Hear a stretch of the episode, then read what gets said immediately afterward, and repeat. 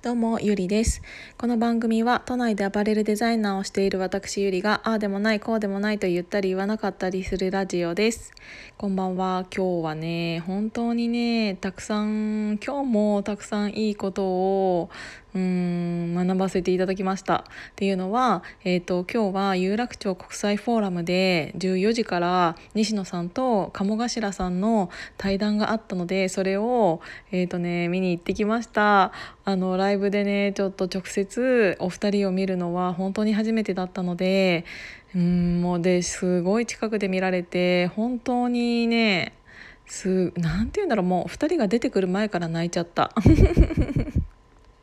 っていうのはあのお二人が出てこられる前にでちょっと早く行った人ってさ、うんと、席ついて画面を見てるじゃないですかあのステージ。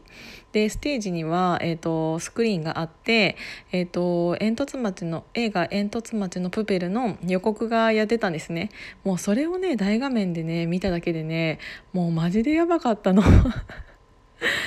もう何なんだろうなんか作っていく過程だったりとか物語の背景だったりとかそういうものを、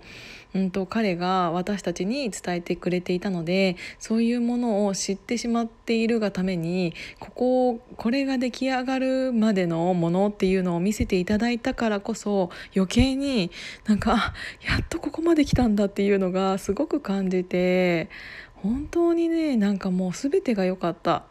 対談の内容はうーんもう本当にね何て言うんだろうな。もう一言では表しきれないんですけどとりあえずねやっぱり自分の意見っていうものをちゃんと持っていて自分が一生懸命生きていてで今までにいろんなことを頑張ってきたからこそいろんなものにぶち当たってでもそれでも乗り越えてっていう人っていうのはこんなにも輝いているんだなっていうのをすごく改めて思いました。あのずっと成功している人だったらあんなにオーラというものは出ないと思うし、えっと、そういう人の言葉よりもやっぱりうん今までずっと苦労してきた方のうんで今があってっていうそういうプロセスっていうのをうんある人っていうのは本当に深みのあって、うん、すごい、うん、話し方自体も何て言うんだろうお話自体にも深みがあるなっていうのをすごく改めて感じました。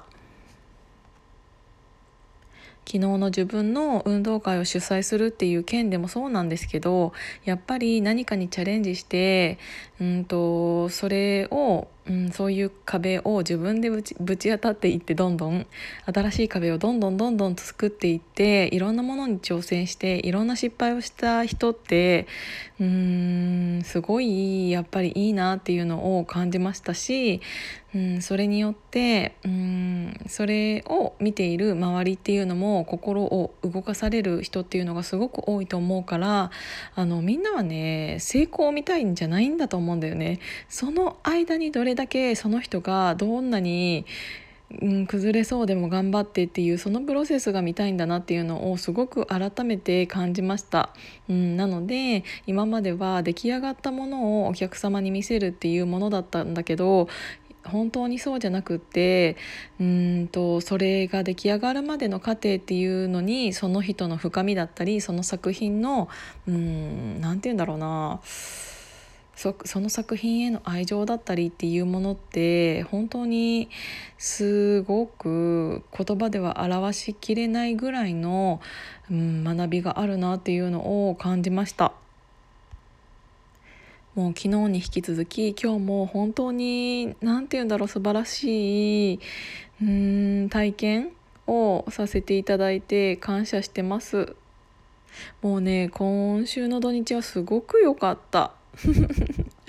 もう本当にね何て言うんだろう昨日の運動会が終わってからもうやっぱり自分が主催しているっていうのもあるからみんなツイッターとかでメンションしてくれるからそこからの会話が全部私にもなんかバーって入ってくるからもう本当にねすごい数の、